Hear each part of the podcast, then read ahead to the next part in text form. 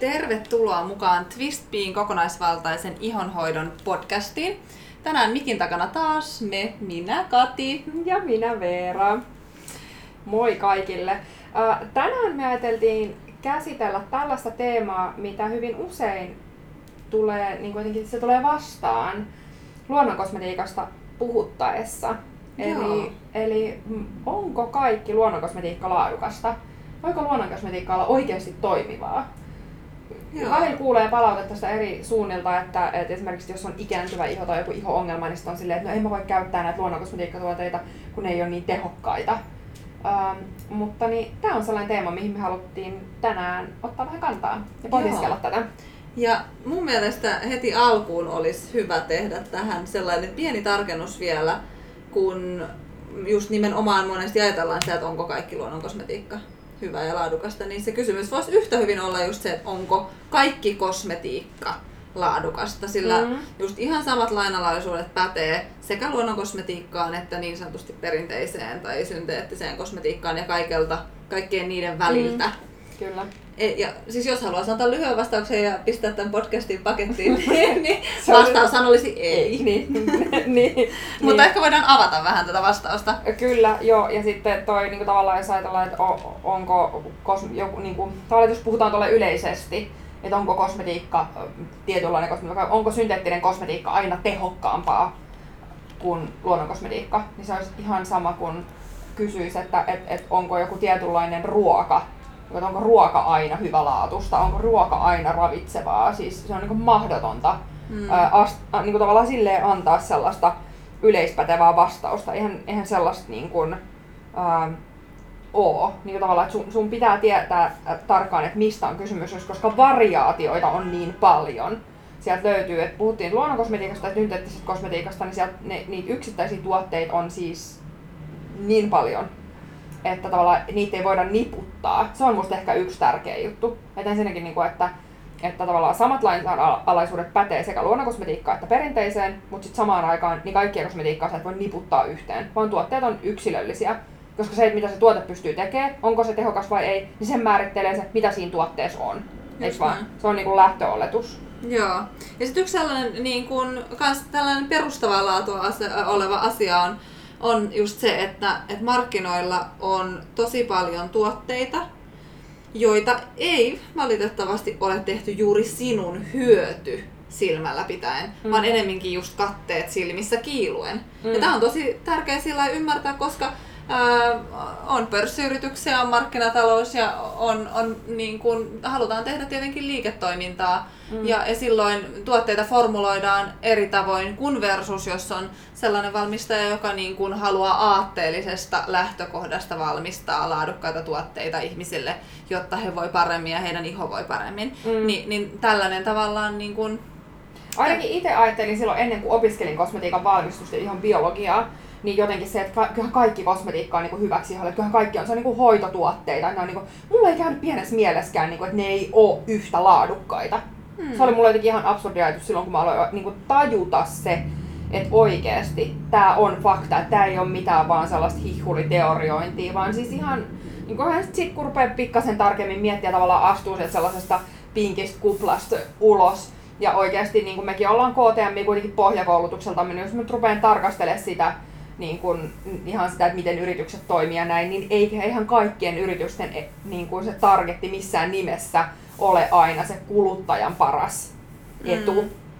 Et, et kyllähän tuo niin kuin jokaiset ihan normikosmetiikka hyllyltäkin, luonnonkosmetiikasta ja synteettisestä, puhutaan ihan kaikesta yhdessä, niin hyllyt löytyy paljon sellaisia tuotteita, jotka koostuu pääasiassa vain vedestä, prosessoiduista synteettisistä tota noin, äh, raaka-aineista, täyteaineista, tällaisista fillereistä, ja joiden näistä, niin jos ajatellaan ihoa hoitavia ominaisuuksia, niin tehot on tosi vaatimattomat, enkä mä laskisi niitä laadukkaiksi, mm. o, niin kuin oli ne kumpaa kategoriaa tahansa.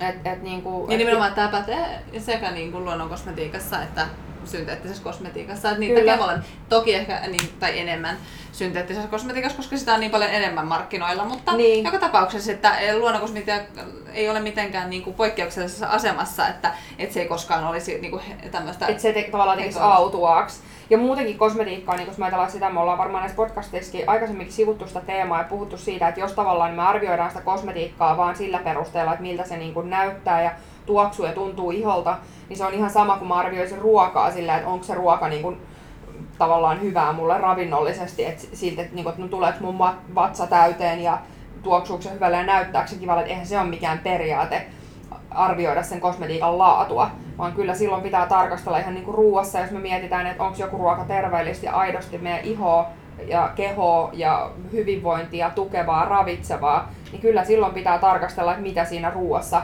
ruoka-annoksessa on niin kuin ravintonäkökulmasta, mitä vitamiineja, hivenaineita sieltä löytyy, löytyykö proteiineja, niin kuin kaikki mikro- ja makroravinteet, niin ne, ja sitten vasta pystytään arvioimaan sitä, että onko se ruoka-annos laadukas ja ravitseva samalla lailla kosmetiikassa. Mm. Öö, et, et niin tämä on ehkä sit myöskin sellainen yksi hyvä juttu ottaa huomioon. Joo. Jos me mietitään sitten just sitä, että, no, että mikä sitten on semmoinen laadukas tuote, mm. niin siinäkin voidaan mennä tosi detaljitasolle, mutta sitten jos ajatellaan niin kuin noin sellaisella nopealla silmäykselläkin, että miten sä voisit tunnistaa, mm. niin äh, just mikään, mitä lukee purkin kyljessä, ei takaa sitä. Ja niin kun, ö, ihan vaikka yksittäisen nostanut luonnonkosmetiikasta se, että tuotteella on esimerkiksi luonnonkosmetiikan sertifikaatti, niin se ei sano mitään sen tuotteen laadusta. Tämä on hyvä muistaa. Se tarkoittaa sitä vain, että se täyttää ne luonnonkosmetiikan kriteerit, mutta ne ei ota koskaan ö, kantaa siihen, että se tuote olisi ihonhoidollisesti laadukas. Mm. Eli ne on kaksi eri asiaa jonka takia sitten, jotta me, jos me halutaan tar- niin tarkastella sitä laatua, niin meidän pitää kääntää se pullo tai missä ikinä ne raaka-aineet on, joissain tuotteissa ne on jopa siinä pullon edessä, mm. mutta meidän pitää katsoa sitä ää, raaka-aineluetteloa ja katsoa pikkasen, että minkälaisia raaka-aineita sieltä löytyy. Ja yksi sellainen nyrkkisääntö, tietenkin sitten ää, niin kun öljypohjaiset tuotteet, että ne on niin kuin sataprosenttisesti sitten öljyä tai lähestulkoon, niin silloin niiden raaka-aineluettelo pitää alkaa öljyillä, mutta myös voiteissa, jotka on siis Mm, vesipohja, missä on öljyjä, niin niissäkin olettaisiin niin kuin laadukkaassa tuotteessa löytyvän sieltä ihan sen raaka-aineluettelon alusta niitä ää, hyviä, laadukkaita, mielellään kylmäpuristettuja öljyjä. Tosin sitä kylmäpuristusta ei todennäköisesti siitä inkiluettelosta saa selville, mutta, mm. mutta joka tapauksessa, koska nämä on sellaisia raaka-aineita, mistä se sun iho saa niitä hyviä rasvahappoja ja vitamiineja. Mm. Ja, ja sitten kun voiteet yleensä tehdään just vesipohjaan, niin, niin tota, sitten tosi kiinnostavaa erityisen laadukkaassa tuotteessa on nähdäkin sen veden sijaan siellä esimerkiksi sakruusuvesi tai aloe vera tai joku ihoa vielä niin kuin tehokkaammin mm. hoitava. Kyllä, koska voide tosiaan, siis jos me nyt tarkastellaan tässä nyt alkuun, sä otit, otit esille ton, vaikka nyt on voiteen, niin tosiaan voiteet valmistetaan aina niin, että siinä sekoitetaan vettä ja öljyä. Ja niin kuin kaikki tietää, jos sä kaadat vesilasiin öljyä, niin sehän ei sekoitu sinne, vaan jää kellu siihen pinnalle, jolla me tarvitaan emulgaattori, joka sitoo öljyn ja veden keskenään, mistä tulee ehkä sitten saa sana emulsio. Voidaan ajatella näin, se on ehkä se osalle vieraampi, mutta emulsio tarkoitetaan siis voidetta. Eli öljyn ja veden sekoitus. Niin silloin kun puhutaan laadukkaasta voiteesta, nyt esimerkiksi laadukkaasta emulsiosta, niin tosiaan, että siinä on silloin sen öljy, niin se ei ole mikään mineraaliöljy tai tällainen, vaan siellä on oikeasti hyvälaatuisia kasviöljyjä, oli se sitten synteettinen tai luonnonkosmetiikan tuote, koska niissä äh, ne on niitä, jotka sisältää antioksidantteja, vitamiineja, äh, hyviä rasvahappoja, jotka on sitten sen ihon talin kanssa tosi samantyylisiä, jolloin se iho pystyy niitä helpommin hyödyntämään. Niin kuin mielenkiintoisempia tavallaan niin kuin hoidollisesta näkökulmasta ravitsemuksell- tai ihon ra- ravitsemuksellisesta näkökulmasta paljon mielenkiintoisempia kuin mineraaliöljyt. Eli sieltä löytyy näitä. Ja sitten tosiaan niin kuin sä sanoit, sen veden sijasta varsinkin jos se tuote on niin kuin arvokkaampi, niin sieltä veden sijasta tulisi löytyä sit just vaikka aloe veraa, kukkausvesiä näitä. Niin kuin näin. Ja sitten siellä on ne, ne hyviä uutteita ää, ja muita sitten niin kuin ekstrana, millä, millä sitä hoite, ää, voiteen sitten ää, tehoa ja hoitavuutta sit voidaan niin kuin vaikuttaa siihen peptideen ja muuta. Joo, ja siis se, miksi mä oikeastaan halusin just nostaa ne öljyt esimerkkinä, kun niitä on aika helppo tarkastella, kun sitten välttämättä kuluttajana, sä, jos ei ole niin tuttu vielä noiden luetteloiden kanssa, niin voi olla vaikea, niin kuin, että mikä on se uute ja mikä on, mm. niin kuin, vaikka ne kyllä aika hyvin sieltä ää, luetteloista pystyy tunnistamaan uutekin. Ja sitten lähtökohtaisesti aina se löytyy sieltä se sana extract, mm. että sä voit sen tunnistaa, jolloin sitä kuuluukin olla siellä vähän. Mutta, mutta ehkä sellaiset, niin kuin, mitä näkee tosi paljon markkinoilla, on just, että, että jos sitä tuotet, kun niitä tuotteet paljon markkinoilla näillä öljyillä ja uutteilla, mm. ja jos sitä markkinoilla sitä tuotetta, esimerkiksi nyt tosi paljon hypetetyllä arganöljyllä, mm. että se on vaikka argan vartalovoide, niin, niin silloin, jos sä haluat tarkastella sitä, että saatko sä sille rahalle, mitä sä oot siinä tuotteesta maksamassa, niin vastinetta ja onko se laadukas arkan öljyvartalovoide, niin silloin sä olettaisit, että se arkanöljy löytyy sieltä ihan sen raaka-aineluettelon alusta, Joo. eikä jostain lopusta niin, että, että se tuote onkin pääasiassa sitä vettä ja vaikka mm. auringonkukkaöljyä, mikä ihana öljy sekin, mutta huomattavasti edullisempi ja, ja sitten äh, pikkasen niin vaativa, vaatimattomampi siltä rasvahappoprofiililtaan, niin, niin tavallaan tällaisia asioita sä voit katsoa, että mitä siitä tuotteesta sanotaan ja missä vaiheessa siellä raaka-aineluettelossa löytyy sitten ne, mm. ne mainitut aineet. Kyllä, koska tosiaan niin kun, jos me ajatellaan sitä, että se ainoa tapa määritellä sitä, että onko mikä tahansa kosmetiikkatuote, niin kun, tai mistä voidaan aloittaa sen laadun määrittely, on se, että mitä siinä tuotteessa oikeasti on ja vastaako se raaka-aineluettelo sitä, miten sitä tuotetta on markkinoitu niin se on se, mitä sä kuluttajan voit rupea varmistua siitä, että no, onko tämä sellainen maksamisen arvoinen tuote. Ja tosiaan noi, niille, kenelle inkiluettelon lukeminen on vähän vierasta, niin se toimii samalla lailla äh, kuin ruuassa. Eli ni, siitä raaka-ainetta, mitä on eniten, niin se pitää olla mainittu ensimmäisen. Eli niiden tavallaan ne raaka-aineet on mainittu siinä luettelossa niin kuin siinä järjestyksessä, mitä on eniten. Suuruusjärjestyksessä. Suuruusjärjestyksessä, joo. Niin tota, ja tosiaan niin kuin siis tämän Katin, mainits, että jos, Katin mainitsema esimerkki, eli jos nyt olisi tällainen vartalovoide, mitä mainostetaan esimerkiksi argan öljy vartalovoiteena, niin jos se arganöljy nyt löytyykin sieltä ihan loppupäästä sitä luetteloa, ja sitten siellä on muita tällaisia edullisempia öljyjä aikaisemmin, niin se ei tarkoita sitä, että se välttämättä se tuote on huono, vaikka edes laadullisesti, koska auringonkukkaöljyskin on hyviä ominaisuuksia. Mutta siinä, tää, niin kun, sinä asiakkaana et välttämättä saa sitä, mistä kuvittelet maksavas. Eli jos sä kuvittelet maksavas kallisarvoisesta arganöljystä, mutta sitten se suurin osa siitä tuotteesta onkin edullista auringonkukkaöljyä, niin se ei tunnu reilulta, eihän. Eli, eli nyrkkisääntö siis tälle esimerkiksi voiteille nyt on, että niistä kannattaa katsoa ö, tällaisissa ja muissakin voide, niissä voidepohjaisissa tuotteissa sitä ainesosaluetteloa, ja jos siellä on mainittu glyseriini, niin, niin sitä ennen siinä ainesosaluettelossa, inkiluettelossa, löytyy tuotteen tärkeimmät öljyt, ne, mitä, millä sitä on vaikka mainostettu. Ni, niin tällöin sä tiedät, että niitä on hyvä määrä siellä, siellä tuotteessa. Joo. Sitten on sellainen asia, tämä on niin kuin, pikkasen suhteellinen, mutta mun mielestä niin kuin, mm, tätä voi käyttää kanssa niin kuin, tuntomerkkinä laadukkaalle tuotteelle, on, että siinä on kuitenkin suhteellisen lyhyt raaka-aineluettelo, mm. koska silloin sä tiedät, että niitä tärkeitä raaka-aineita on merkittävät pitoisuudet siinä tuotteessa, esimerkiksi just niitä hyviä öljyjä tai niitä kukkaisvesiä.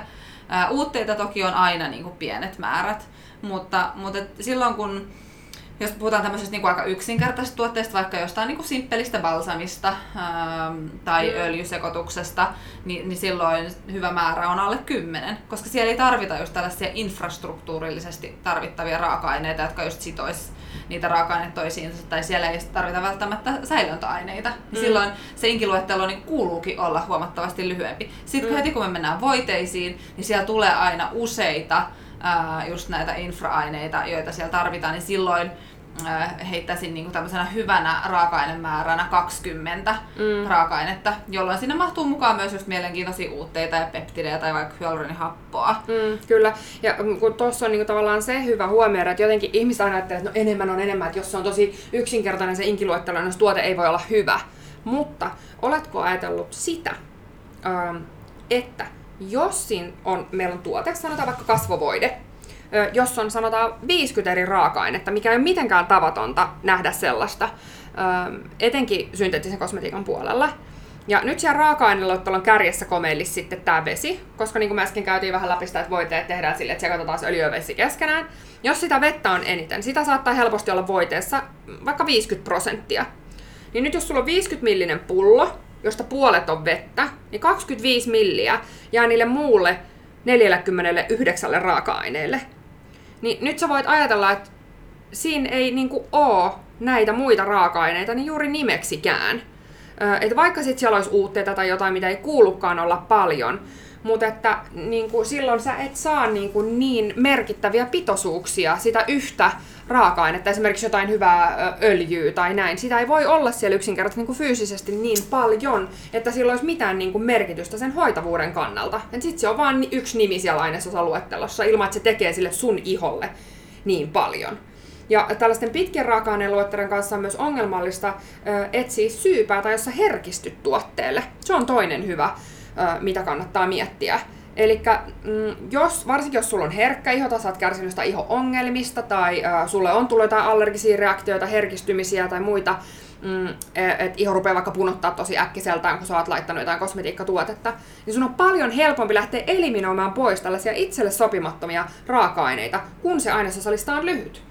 Ja kun se on yksinkertainen ja luonnonkosmetiikan puolella se on vielä helpompaa. Et sanotaan, että jos mulla on tollainen joku öljyseerumi, missä on vaikka 10 eri kasvipuristettua öljyä, niin sitten jos mulla tulisi siitä joku oire, niin mä pystyn teoriassa vaikka itse kokeilemaan niitä öljyjä, jos siellä on avokadoöljyä ja muuta, niin mä voin niitä kokeilla vaikka kä- niin kuin kädelle tai kasvoille sitä yhtä yksittäistä öljyä ja katsoa, tuleeko tästä joku reaktio mulle. Ja, ja sitten jos tulee, niin sit sä pystyt sitä kautta eliminoimaan niitä itselle sopimattomia raaka-aineita pois. Mutta kun niitä tuotteita, tai jos tuotteessa on joku 50 raaka-ainetta, niin sitten niiden eliminoiminen alkaa olla tosi hankalaa. Ja varsinkin äh, sit synteettisen kosmetiikan puolella siitä tulee tietenkin sellainen, että oli se joku silikooni tai mikä muu tahansa, niin sellaisen löytäminen, että sä löytäisit jostain pystyisit levittää hmm. kädelle sellaisenaan, niin se on käytännössä mahdotonta. Niin, niin tämä on aika sellainen hyvä juttu, mitä pitää mielessä, mitä moni ei tule välttämättä ajatelleeksi. Joo, ja just jos on niin kuin taipuvuutta ää, reagoida, kosmetiikalle on hyvin herkkä, ää, allerginen, tai sitten jos haluaa ylipäätään vaan niin kuin suosia yksinkertaisia tuotteita, tai siis haluaa suosia tuotteita, missä on ainoastaan aktiivisia ihoa hoitavia raaka-aineita, niin silloin justiinsa tällaiset sataprosenttiset öljysekoitukset tai balsamit tai kukkaisvedet on ihan mielettömiä vaihtoehtoja. Ja meiltäkin löytyy Twistpiltä siis ää, paljon sellaisia sataprosenttisesti luomuna. Mm. on tosi ihania Kyllä. vaihtoehtoja, että ei ole pakko käyttää just voiteita. Ja siinä ei tarvitse huolehtia sitten, että no apua, tämä on nyt jotain raakakosmetiikkaa tai tämä on nyt jotain spessukosmetiikkaa ja tämä ei säily ollenkaan.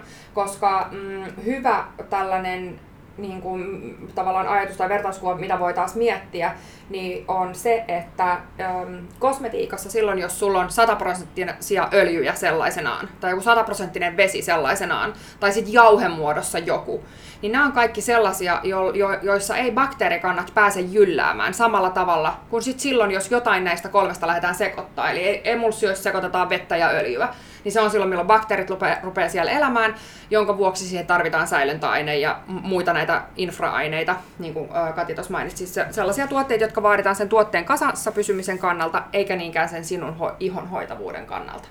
Eli niin, niin tosiaan, niin silloin kun sulla on tällaisia niin pelkkä öljy, pelkkä vesi tai pelkkä puuteri, niin silloin tätä riskiä ei niin ole, koska samalla tavalla kuin sulla on esimerkiksi vesipullo, joka on vettä sellaisenaan. Ei siinäkään ole mitään säilöntäainetta. Sulla on äh, ruokakaapissa oliiviöljy. Ei siinäkään ole mitään säilöntäainetta. Se on oliiviöljy, se on satapinnainen öljy ja that's it.